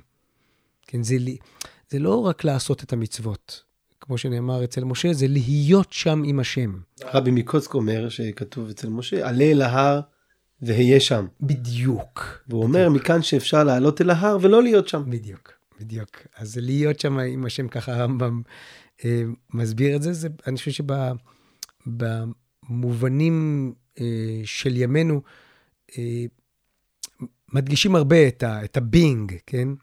אבל פה אני צריך לומר אזהרה, זה לא, זה לא New Age. של אה, בואו אה, תחוו את זה ותהיו שם ותהיו אנשים עם תחושה דתית קרובה וכולי. זה לא, זה לא תחושה דתית. זה, זה בעיני הרמב"ם זה לא, זה תחושה דתית, זה יכול להיות דמיון מוחלט. אתה יכול לקחת גם אה, LSD ואני לא יודע מה, דמיון מוחלט. ואפשר לעבוד על, ה, על השכל גם בלי LSD, על, הת, על התחושות והדמיון.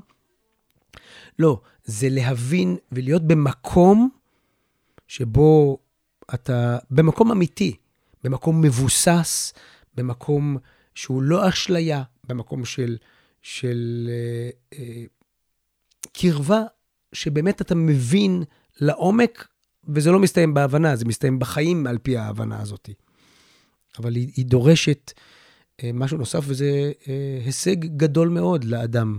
להגיע למקום הזה, גם אם הוא ייקרא נביא או לא ייקרא נביא, הוא יהיה שליח או לא יהיה שליח. ובתוך הניתוח של הרמב"ם את התופעה של הנבואה, החל במחצית השנייה של החלק שני של מורה נבוכים, אה, אני חושב שמי שקורא את זה ומבין מה שהרמב"ם אה, מתכוון להעביר, זה, גם, אם הוא, גם אם הוא לוקח משם חלקים אני חושב שזה מקדם מאוד לכיוון של מעמד גדול של האדם בפני עצמו, בין אם הוא יהיה נביא או לא יהיה נביא, זה לקרוא את המציאות נכון. יש ברמב"ם אמירה שהיא חריפה, של הקדוש ברוך הוא משדר כל הזמן. השאלה אם אתה קולט. האם אתה נענה לקדוש ברוך הוא? כמו הוא, הוא. רוצה. כן, הקדוש ברוך הוא, בוודאי. הזוהר אומר שאת הקריאה לך לך, הקדוש ברוך הוא שחרר לאוויר העולם, כי התורה לא, מספר, לא מספרת לנו על מעלתו של אברהם, מפני מה הוא זכה. הזוהר אומר שלמעשה אברהם הוא היחיד שכוונן את התדר הפנימי שלו, שזה גם מאוד מתאים לפיר, להבנה של הרמב"ם, את אה, אברהם אבינו, הוא זה שכיוון את התדר הפנימי, את ההקשבה הפנימית, לשמוע את כל השם לך לך, והוא לקח את זה. כן, אני חושב שיש פה, גם בתיאור של הרמב"ם עצמו וגם בתורה שמתארת את, את, ה- את הלך לך הזה, שני פסוקים לפני כן, אברהם כבר יוצא מ, עם, עם כל משפחתו ואביו, ויוצאים מאור כשדים לחרן, לארץ כנען, והקדוש ברוך הוא אומר לו, לך לך. בוקר טוב, אני כבר בדרך. ויותר מזה, אברהם מגיע לארץ וחורש את כל הארץ, מגיע לעי ולשכם ול, ולבית אל ולגרר, ו, ויוצא למצרים וחוזר ממצרים ועובר פה עוד, עוד פעם ב, אה, כמעט באותם מקומות, ובסוף הקדוש ברוך הוא אומר לו, קום והתהלך בארץ. בוקר טוב, אני כבר חורש. אני חושב שהמודל של אברהם אבינו, זה לא המודל היחיד, כן? המודל של אברהם אבינו שמחפש את הקדוש ברוך הוא ומוצא אותו, ומקשיב טוב למה שהקדוש ברוך הוא, אם תרצה, מגלה את הקריאה הזאת, אני חושב שזה אה, מודל אה, שצריך אותו, כי, כי לצד מודל של אנשים שמחכים ש, שיגיע להם איזה טלפון מהקדוש ברוך הוא, או, או מחכים שיקרה איזה משהו, איזה נס וכולי, ולא רואים את הקריאה הגדולה שנמצאת בעולם, אז הקדוש ברוך הוא כל הזמן משדר את הקריאה הזאת. אברהם הוא, הוא דגם ל... הנה, הקשבתי. אני, אני מקשיב כל הזמן, אני כבר... תודה רבה על ה... אחד הדברים המאוד אה, מוזרים שיש בספר המדע, שזה הספר הפותח של אה, ספר משנה תורה, יד החזקה, זה שהרמב"ם עוסק שם בכל מיני נושאים שהם לא הלכתיים בכלל. למשל, אסטרונומיה. יש שני פרקים שהוא מסביר את אה, תורתו, תורת הגלגלים ותורה אסטרונומית שהיא מבוססת על אה, ספרי אריסטו והיוונים הקדמונים. בהלכות דעות הוא עובר פתאום לדבר על התזונה וגם במשך שני פרקים הוא מסביר כמה שעות צריך לישון בלילה, ואם לאכול את השזיפים לפני התמרים או אחרי התמרים, ואיזה פירות כדאי לאכול רק בקיץ, ואיזה פירות לאכול בחורף. אתה מדפדף עוד כמה פרקים ואתה מבין שזה בספר הלכה, אתה לפעמים קצת מתבלבל, זה נשמע כמו איזה מדריך כזה רפואי. אמ, אז מצד אחד, זה בהחלט מראה את התפיסה של הרמב"ם, אה, כמו שאמרת קודם, שכל דבר בעולם הזה, כל דבר בחיים האלה, צריך להיות מקושר להלכה, כל דבר צריך להיות מקושר לבורא. כשאני חי מתוך תפיסה שיש בורא לעולם, ושהוא האמת, ושהוא הכל, אז ממילא כל דבר מתחבר אצלי גם התזונה וגם האסטרונומיה וגם דברים אחרים. מצד שני, אה, אתם גם כותבים את זה בפירוש של, אה, שלכם במפעל משנה תורה, גם הפרק האסטרונומי וגם הפרק של התזונה הם פחות רלוונטיים או פחות מתאימים לידע המדעי שלנו היום. אז איך אפשר להסביר את הבעייתיות הזאת שיש בספר הלכה שאני אמור להתייחס אליו כדברי אלוקים חיים וגם בהלכות ברכות או בהלכות תפילה אני בעצם אמור להתייחס למה שהרמב"ם כותב בשיא הרצינות ואנחנו יודעים ש-90% ממה שנכנס לשולחן ערוך זה דברי הרמב"ם והפסיקות וההכרעות של הרמב"ם. אבל אני בעצם רואה שיש שם גם קטעים שהם לא כל כך אה, הולמים את הידע המודרני. תודה רבה על השאלה, באמת שאלה אה, מצוינת. ואני חושב שפה אה, זה אפילו קריאה גדולה למאזינים שלא רק אה, יאזינו, אלא יפעלו. אני אסביר למה אני מתכוון. הרמב"ם בחלקים של התיאורי המדע שלו, באמת צריך עדכון גדול. ואני חושב שההזדמנות מונחת לפתחנו לעדכן את התפיסה המדעית, הרפואית, הביולוגית, של אה, האסטרונומית של הרמב"ם, אבל בבסיס שלה היא עדיין תקפה. העובדה שהרמב"ם מציב כחלק מעבודת השם את הכרת המציאות ואת הכרת הטבע והכרת כל החוקים שבו הקדוש ברוך הוא פועל, עדיין תקפה, והיא אומרת משהו גדול, כמו שניסחת את זה, שבעצם הכל ביחד, כל המציאות, לחיות חיי אמת, המשמעות הגדולה שלה היא אה, לראות את ה... איך, איך הקדוש ברוך הוא מנהל את עולמו. ופה יש נקודה, משימה אפילו, רלוונטית מאוד גדול גם ל, ל, לכולנו, להבין שהכרת העולם שלנו, הכרת העולם שלנו, את הקדוש ברוך הוא, מתחד... הולכת ומתחדשת. זאת אומרת, לא רק בתפיסה המדעית, שאנחנו באמת רואים את זה, גם הרמב"ם גם ראה את זה בזמנו, בהקדמה לפירוש המשנה, הוא אומר שמתגלים כל הזמן, יש התפתחות של גילויים של, של אה, סממנים ורפואות שונות שמתגלות במהלך העולם, במהלך ההיסטוריה. אה, אני חושב שגם אה, מהבחינה האמונית ו, ולשדרג אותנו, הרמב"ם לא קיבל את התפיסה של הידרדרות הדורות. זאת אומרת, יש הידרדרות בדורות, אבל היא לא, אה, היא לא נתון בסיסי שנמצא בעולם. לא הכרחית. היא לא הכרחית. יש הידרדרות בגלל הזנחה. והרמב"ם רואה ומתאר את ההידרדרות ועוצר אותה. ומאותו זמן יש התעלות. יותר ויותר הוא יוצר את ההתעלות הזאת. וההתעלות הזאת אמורה בסופו של דבר גם לגעת בחיים האמוניים והדתיים שלנו, של כל אחד ואחד מאיתנו.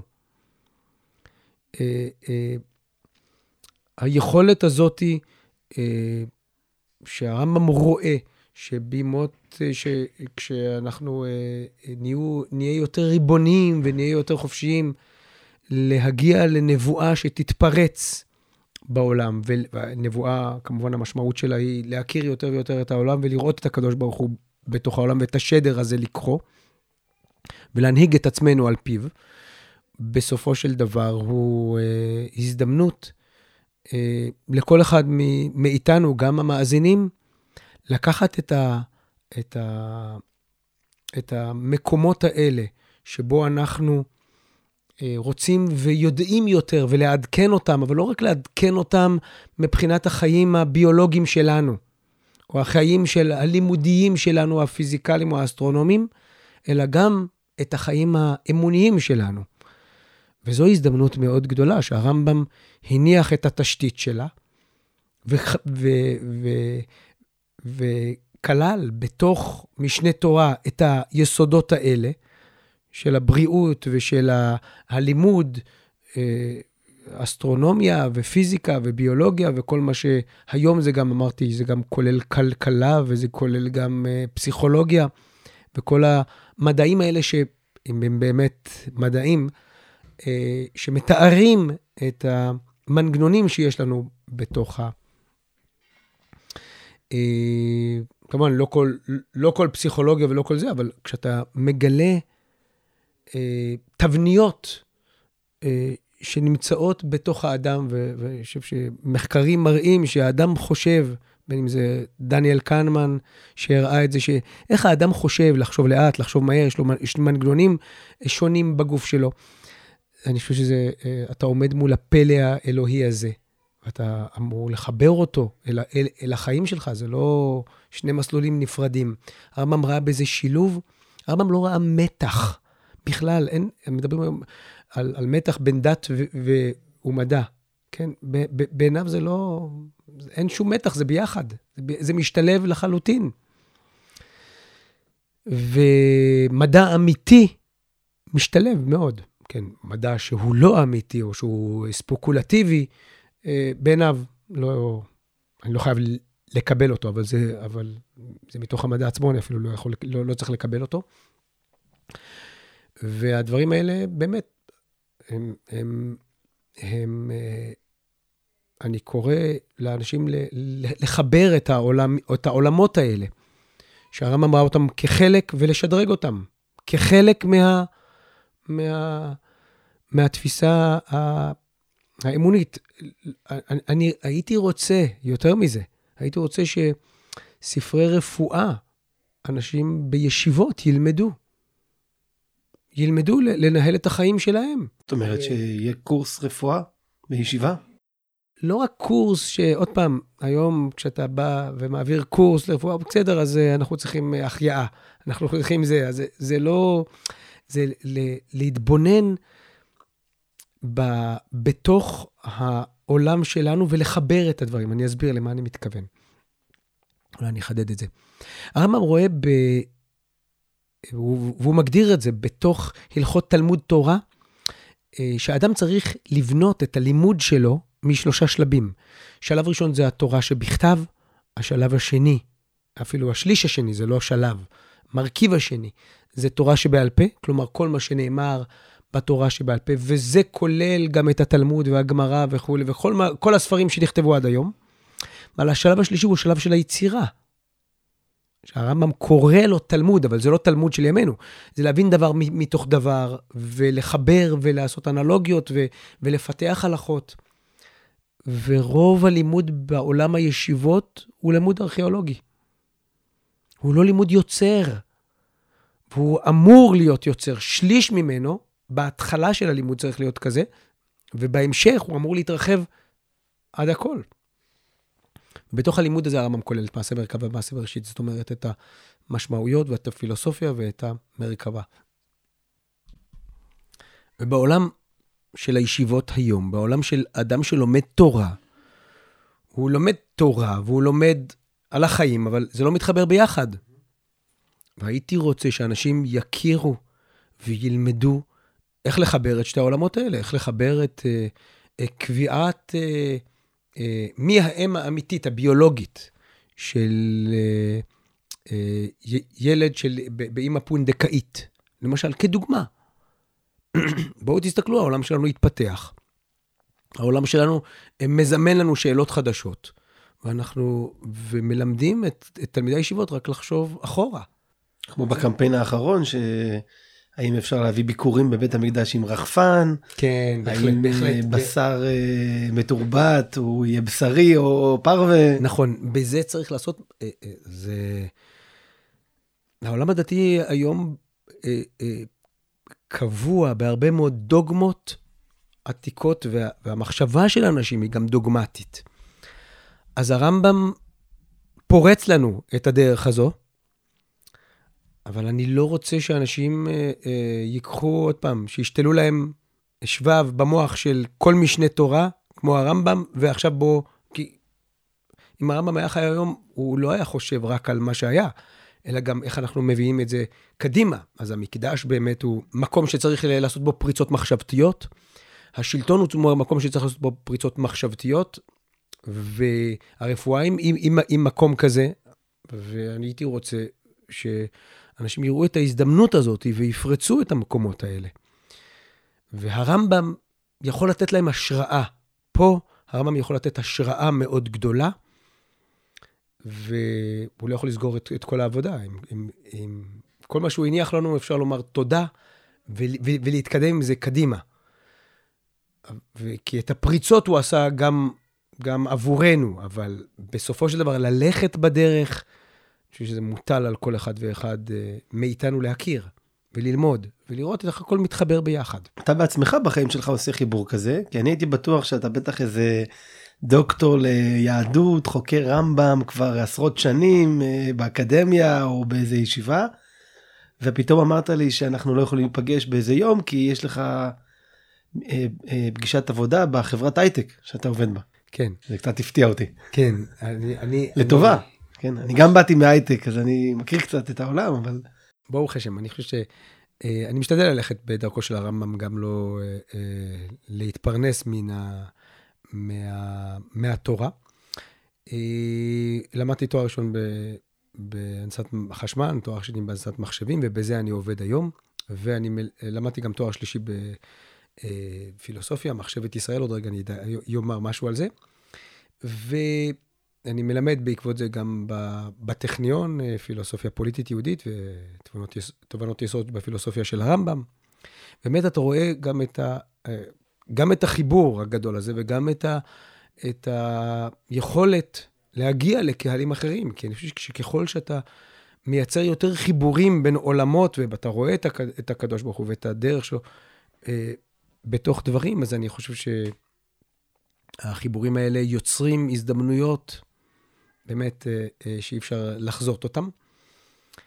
אה, שאלת אותי ב, ב, לפני השיחה לגבי הדוקטורט, ו... אז הדוקטורט היה על תפיסת הטהרה, הטומאה והטהרה של הרמב"ם. לא קשור להנדסת חשמל. לא, לא, זה אמרתי, דוקטורט בפילוסופיה ומחשבת ישראל.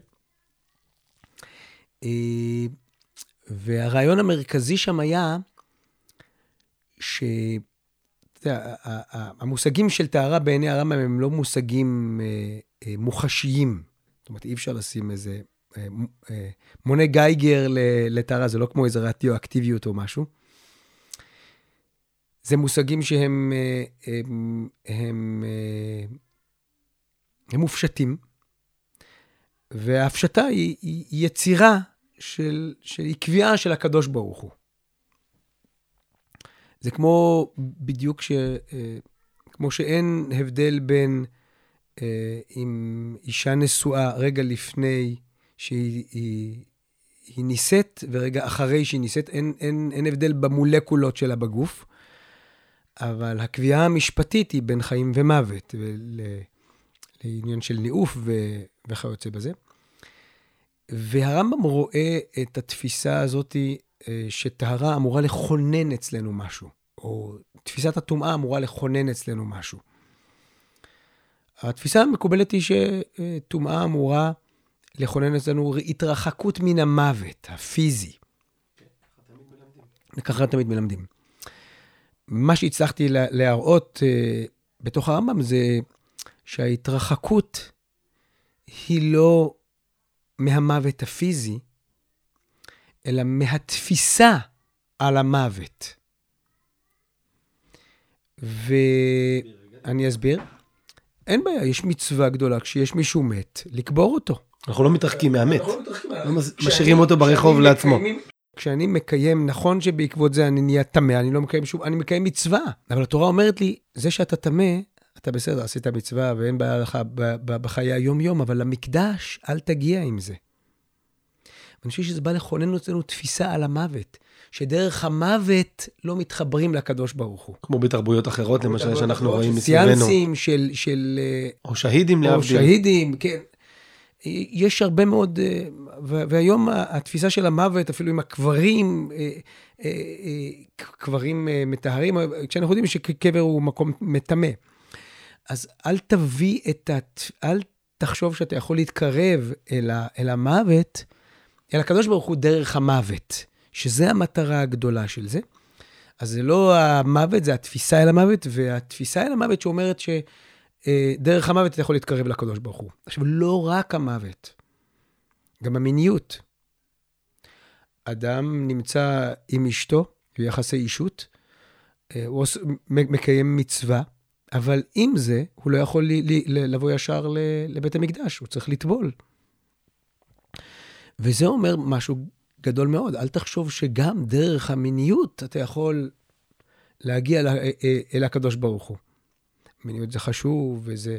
אבל, אבל זה לא, אנחנו לא... הכל נכפף לכללים הגדולים של האמת. בדיוק, בדיוק. אה, אנשים רואים בכוחות האלה גם של המוות וגם של המסתורין וגם של המיניות עם, עם הרבה מאוד טרנסצדנטליות של... וה, וכן, בדורנו אפילו, מיניות היא חלק מהמהות של האדם. אה, והרמב"ם אה, מבטל את, ה... רואה בדבר הזה ביטול של, של, אה, של המהות של, של האדם. זה, זה צריך, זה, זה, זה נדרש, זה אפילו מצווה במסגרות מסוימות, אבל זו לא הדרך להפוך. אנחנו רואים את זה במקדשים במזרח הרחוק. שם המיניות היא חלק מה, מעבודת ה... ואנחנו יודעים שזה גם היה חלק מה... והיום uh, uh, המיניות היא גם חלק מעבודת הפולחן של האדם עצמו. אני חושב שהדרך שהרמב"ם רואה את זה, זה שגם uh, על, על, על הדברים האלה יש טומאה שהיא לא משפיעה ביום-יום, היא משפיעה אבל בדרך למקדש. אני חושב שזה מלמד הרבה מאוד. אה, אז זה, אז זה היה הכיוון, ואני מקווה שזה יצא כספר אה, בקרוב. ו... אבל אני, אני חוזר ל, ל, לחיי, ה, לחיי המעשה ולחיי ה... ל, ל, לחיים בהייטק, ואני חושב שהיכולת לשלב את העולמות האלה, במקרה שלי זה עולם ההייטק, אבל זה יכול להיות כל עולם אחר של מוזיקה ושל יצירה כזו או אחרת, ושל, אה, שבו אה, אתה אה, מפתח את תודעת החיים עם, עם, עם הקדוש ברוך הוא בדרך שבו החיים האלה מנגישים בפנינו, ולהכיר, אני חושב שזו הזדמנות מאוד גדולה בתוך העולם של ההייטק, להכיר את הדרך שבה אנשים חושבים. אני לא מדבר איתך על, ה, על, על, על חברות כמו גוגל ופייסבוק וכולי, שהצליחו בצורה מדהימה לעקוב, ויושבים שם גדולי המומחים ל, ל, לשבת ולחשוב איך אדם חושב, ואיך נלכוד אותו, אם תרצה, ב, בתוך הרשת שלנו, אבל הצליחו לעקוב אחרי החוקים הפסיכולוגיים וה, והגנטיים של האדם, הדרך, בדרך שהוא חושב, ולנסח את זה לתוכנות מחשב שלוכדות. אני חושב שזה הישג גדול, שבאמת אפשר להם להיות החברות המצליחות ביותר בעולם, בהיסטוריה. אה, כי כשאתה לוכד משהו, נכון שמשתמשים בזה לא לדבר טוב, אבל כשאתה לוכד משהו שהוא אמיתי, זה כוח אדיר וגדול. אה, אז זה, זה, זה, זה דוגמה אחת, והפריצות האלה, המדעיות של ההייטק, שבו אתה רואה איך, איך העולם, אה, אה, מה הפוטנציאל שלו להתפתח ומה הפוטנציאל שלו לגלות את הקדוש ברוך הוא, הוא אדיר וזה משמח, זה, זה, זה משמח מאוד, והשילוב מעשיר עוד יותר. בהקשר הטכנולוגי, זה יישמע אולי קצת מוזר, אבל אחד היסודות הכי גדולים שהרמב"ם כותב עליהם זה הבחירה החופשית. כלומר, מבחינתו האדם הוא נקודת הבחירה, ותמיד יש לו בחירה בין טוב לרע, ולכן תמיד אפשר לשוב בתשובה. אבל אנחנו רואים עכשיו שלא מזמן קראתי איזה ספר על ההתפתחויות הטכנולוגיות, ואחת התובנות של החוקרת שכתבה את הספר, היא שחברות הטכנולוגיה הם כל כך למדו לזהות אותנו, והן כל כך יודעות לעקוב אחרי הדפוסים שלנו, דפוסים שלפעמים אנחנו בעצמנו לא מכירים. כלומר, יכול להיות אדם שהוא רוצה לקנות איזשהו אה, ספר, אז הוא נכנס לגוגל, הוא מחפש את זה, ואז הוא נכנס, תמיד לוקח לו יומיים עד שהוא בסוף קונה את זה, והוא בסוף קונה תמיד ספר שיראו לו למטה, ויש לו איזה דפוסים מסוימים, והחברות האלה בעצם זיהו את הדפוסים האלה עד כדי כך שהן מייצרות לפעמים, וחברות הטכנולוגיה האלה למעשה מכירות אותנו יותר טוב משאנחנו מכירים את עצמנו, עד כדי כך שהן אה, יודעות אה, להראות לנו דברים שהן יודעות שאנחנו אה, נרצה או לא נרצה, ומייצרות איזושהי, איזשהו מצג שאמור לגרום לנו כאילו אנחנו בעצם בוחרים, אבל למעשה הן פועלות על הדחפים ועל הטבע שלנו. זה קצת לוקח לנו את הבחירה החופשית, לא? אולי, אולי הרמב"ם טעה, ואין בחירה חופשית באמת. יש, יש פה נקודה חשובה להבין. בעיני הרמב"ם הבחירה החופשית היא חלק מהמהות של האדם והייחוד הגדול שלו. עכשיו, זה לא נכון שיש אה, לאדם בכל רגע ורגע בחירה חופשית. אני אסביר למה אני מתכוון. אה, לפעמים אנחנו אוטומטים. ואני חושב שהניסויים יש הרבה מאוד מאמצים, הניסויים שלי ב' בתחום של הבחירה החופשית וכולי. לכאורה מראים שאין לאדם בחירה חופשית, אבל אני חושב שבניסויים שלו באמת, האם ללחוץ על כפתור כזה או אחר, זה, זה באמת לא... שבניסוי בעצם זיהו שעוד לפני שהאדם בוחר כבר יש פעילות מוחית. נכון, נכון. ולכאורה האדם חש שיש לו בחירה חופשית, אבל בעצם הוא כבר אה, מכוון לאיזושהי פעילות אה, מסוימת שיש לו אשליה של בחירה חופשית. אני חושב שמבחינה אה, טכנולוגית, אני לא אכנס לזה עכשיו, אבל אני חושב שהניסויים האלה אה, לא מוכיחים את מה שהם אה, טוענים, הם מוכיחים שבאמת בנקודות מסוימות, ובדרך כלל בלחיצת כפתור כזו או אחרת, או באוטומט בחיים שלנו, אנחנו אה, אה, לא צריכים גם להביא את הבחירה החופשית שלנו לידי ביטוי. אבל בנקודות מכריעות בחיים שלנו, יש לנו בחירה חופשית, וזה אה, דבר ש, שעד היום לא נסתר. אה, היכולת של האדם להיות על-נסיבתי. זאת אומרת, בדרך כלל באמת האדם הוא אה, צפוי ומתוכנת פחות או יותר, כי זה, שזה מה שעוזר לו אה, להתנהל. והיכולת של החברות הטכנולוגיות האלה לצמצם את הבחירה החופשית שלנו, או יותר נכון, הן לא מצמצמות את הבחירה החופשית שלנו, הן יותר אה, צופות ב... הן מצליחות אה, אה, לחזות את ההתנהגות שלנו, מתוך, ומתוך, ומתוך כך לבנות לנו איזושהי אה, פעילות של רווח עסקי. זה לא מעורר וזה לא מבטל את המקומות של האדם בנקודות מסוימות קטנות, נכון? זה לא, ב-99% מהחיים שלנו אנחנו לא, לא פועלים מתוך בחירות מושכלות ומודעות, וגם לא, צריך, כי בדרך כלל אה, חשבתי שפעם כדאי לקרוא את הספר הזה, או כדאי ללכת בדרך הזאת, בדקתי וכולי, ואני לא כל רגע ורגע בודק את עצמי האם כן או לא. האם ללכת בדרך הזאת או לא, אבל בנקודות מכריעות של האדם, אני חושב שיש לו אה, הרבה מאוד אה, בחירה חופשית. הנקודות האלה הן לא, הן לא, הן לא הנקודות היומיומיות, הרגילות, אבל בנקודות של פרשות דרכים ושל, ושל אה, אה, הכרעות חשובות. אה, זה נכון שגם הן בנויות גם מצבר, מהצטברות של, של פעולות שכבר עשית בעבר וכולי, אין ספק, הכל נכנל. אבל היכולת של האדם באמת להיות בנקודות מאוד מיוחדות. על נסיבתי, זאת אומרת, נכון שהנסיבות הן כאלה, והן כאילו מכריחות אותי להיות, להתנהג באופן כזה, אני משנה את המסלול ומחליט אחרת. ואני חושב ששם נמצא הדבר הגדול של, של, של האדם. אי אפשר להוכיח אותו, אי אפשר גם לבטל אותו. אבל זה, זה, זה כל האדם ברגע שאתה... אז אין, אין בן אדם, ולא כדאי מהר מאוד לא לוותר עליו, וגם לא כדאי לשלוט באשליות, וזה אחד הדברים שהטכנולוגיה מלמדת אותנו, שהבחירות שלנו הן באמת מתוך עצמנו. רוב הבחירות שלנו הן לא מתוך עצמנו, אנחנו אה, כמעט אה, עכברים במעבדה. אבל אף על פי כן, עכבר במעבדה נדון ככה להיות כל החיים שלו. האם אנחנו רוצים להיות כל הזמן מריונטות בידי משחק של אחרים? אני חושב שהרמב"ם מלמד בפרק האחרון של מורה נבוכים.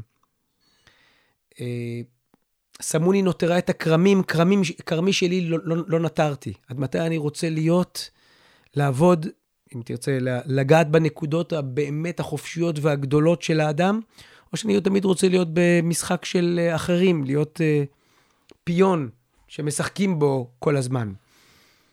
זה, זה, זה, זה השאלה הגדולה, בנקודות מסוימות שאדם צריך לשאול את עצמו, ולפעמים רק הברקה קטנה יכולה לשנות את, ה, את המסלול הגדול שלו. אז אני רוצה לסיים בקטע מאוד מאוד קשור לדברים שאמרת, מתוך uh, הלכות תשובה, פרק ז', הלכה ד', כותב הרמב"ם, אל ידמה בעל תשובה שהוא מרוחק ממעלת הצדיקים, מפני העוונות והחטאות שעשה, אין הדבר כן, אלא אהוב ונחמד הוא לפני הבורא, וכאילו לא חטא מעולם. ולא עוד אלא ששכרו הרבה, שהרי טעם טעם החטא ופרש ממנו וחבש יצרו, אמרו חכמים, מקום שבעלי תשובה עומדים בו, אין צדיקים גמורים יכולים לעמוד בו. כלומר, מעלתן גדולה ממעלת אלו שלא חטאו מעולם מפני שהן כובשים מצרן יותר מהן. והוא בהמשך אומר בהלכה אחרת שהתשובה מקרבת את הרחוקים, אמש היה זה שנוי לפני המקום, משוקץ ומרוחק ותועבה, והיום הוא אהוב ונחמד קרוב וידיד. כלומר באמת הבחירה הזו שכמו שאמרת קודם על הניסויים שהם למעשה לא משנים שום דבר מולקולרי באדם, גם התשובה עצמה היא בעצם נקודת בחירה בזמן רגע אחד שאתה בוחר להיות יותר טוב. אולי בגלל זה הרמב"ם הוא מתחיל בהלכות יסודי התורה, תמיד ניסיתי לחשוב, ספר המדע הוא מתחיל בהלכות יסודי התורה, הוא מסיים ב... בהלכות uh, תשובה, כי הוא בעצם רוצה להגיד לנו שזה בסוף המפתח, נקודת הבחירה הזו. נקודת הבחירה הזאת היא, היא באמת uh, האור הגדול, רק שאני רוצה לחדד עוד יותר את מה שאתה אומר ולראות מה שאומר הרמב"ם פה uh, באותו פרק, ממש uh, הלכה אחת לאחר מכן, כמה מעולה מעלת התשובה. אמש היה זה מובדל מהשם אלוהי ישראל, צועק ואינו נענה, ועושה מצוות וטורפין אותן בפניו. מה זה טורפים לשון רבים? והיום הוא מדובק בשכינה, צועק ונענה מיד, ועושה מצוות ומקבלין אותן. מי זה מקבל? בנחת ובשמחה. למה בלשון רבים?